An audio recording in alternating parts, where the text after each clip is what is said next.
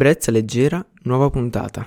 Bentrovati, bentornati o benvenuti in caso. Io volevo innanzitutto dire che, come potete anche notare dagli ultimi tre episodi, compreso questo, ho deciso di togliere la componente ASMR da questa rubrica e rimarrà una esclusiva dei primi due episodi.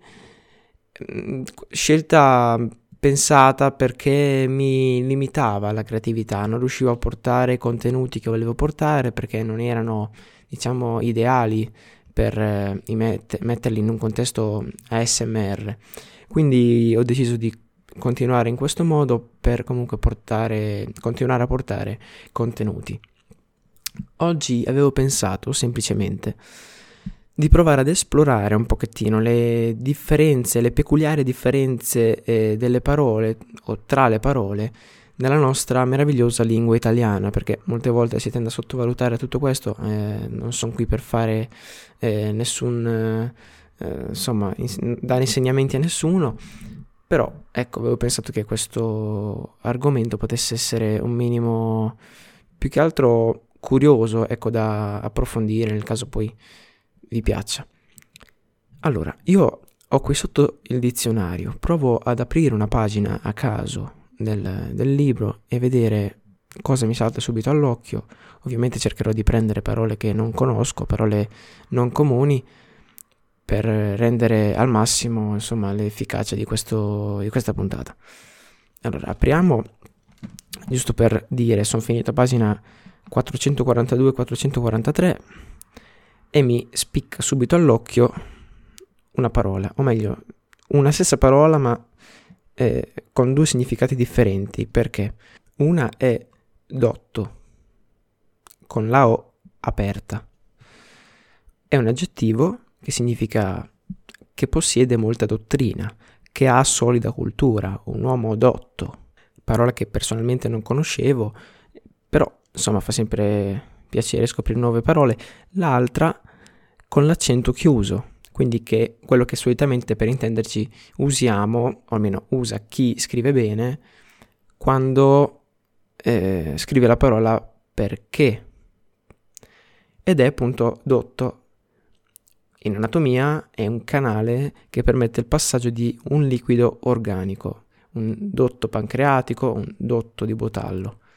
Ecco, questi sono i due esempi che mi faceva il eh, dizionario.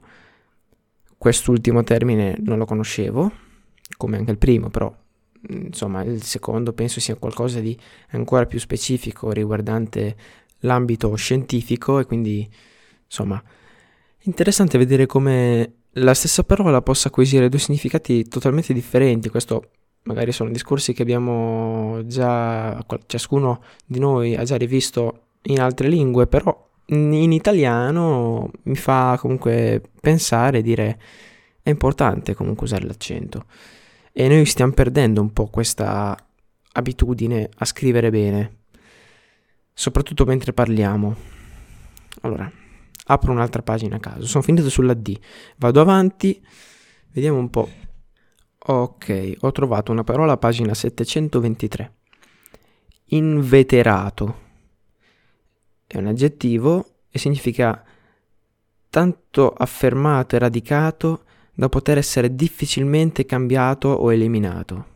Fa l'esempio di abitudine inveterata, cioè abitudine talmente radicata in noi stessi, talmente inculcata e affermata che non riusciamo più a non tanto eliminare, cioè anche ad eliminarla, ma pure a cambiarla. Quindi inveterato. Personalmente non conoscevo neanche questa parola, però buono, buono sapersi perché comunque è un qualcosa che rispetto anche al dotto di prima riusciamo ad usarla più spesso. Bene, ho trovato un'altra forma di religione, eh, mai citata in nessun libro di storia e a me sconosciuta.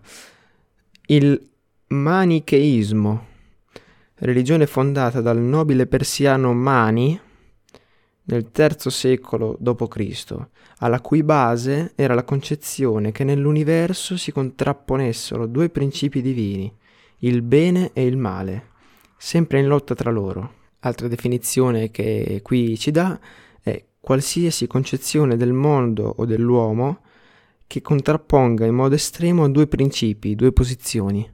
Posso dire che già dall'antica, dagli tempi antichi si pensava che appunto nell'universo si contrapponessero il bene e il male, quando ancora non era nata neanche la filosofia che poi ha cercato di dare una spiegazione a ciò che in realtà prima era completamente ignoto. Questo bene e questo male è un po' il principio, adesso non sono esperto, non lo so, però sembra un po' il principio dello yin e lo yang cinesi, no? Questo manicheismo che però è stato, come dice qua, fondata, è stata, sì, come religione è stata fondata da un persiano, Mani, quindi eh, lontana dalla cultura cinese dell'estremo oriente. Però ovviamente penso che sì, nel III secolo d.C. già è molto in là come periodo. L'antichità prima avevo pensato a periodi sicuramente avanti Cristo.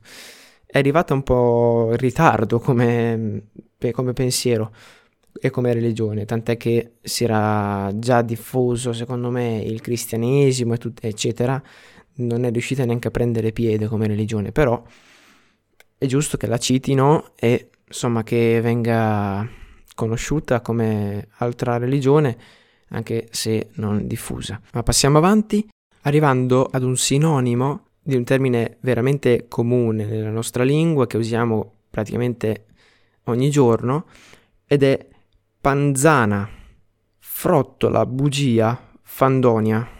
Quindi i termini a cui fa riferimento, di cui è sinonima, ci sono noti, però il termine panzana io l'avrei associato ad altro, così di primo input.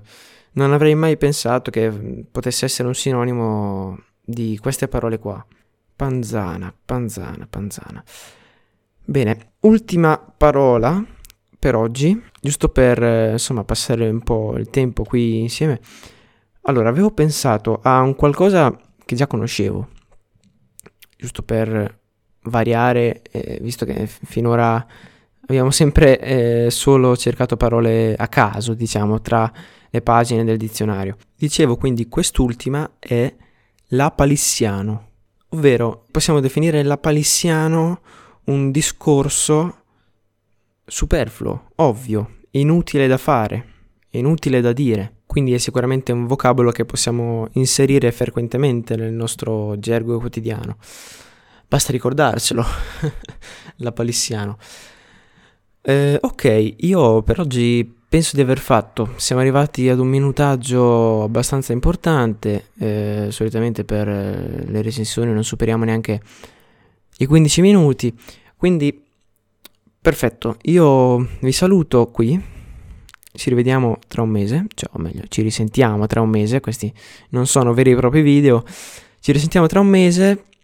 Se devo fare lo spam come nelle altre puntate di Il Cinema in Podcast, vi posso ricordare che potete seguirci anche su Spotify, Apple Podcast e Google Podcast, seguirci su Instagram e qui su YouTube. Un saluto da Brezza Leggera è tutto, grazie per l'ascolto.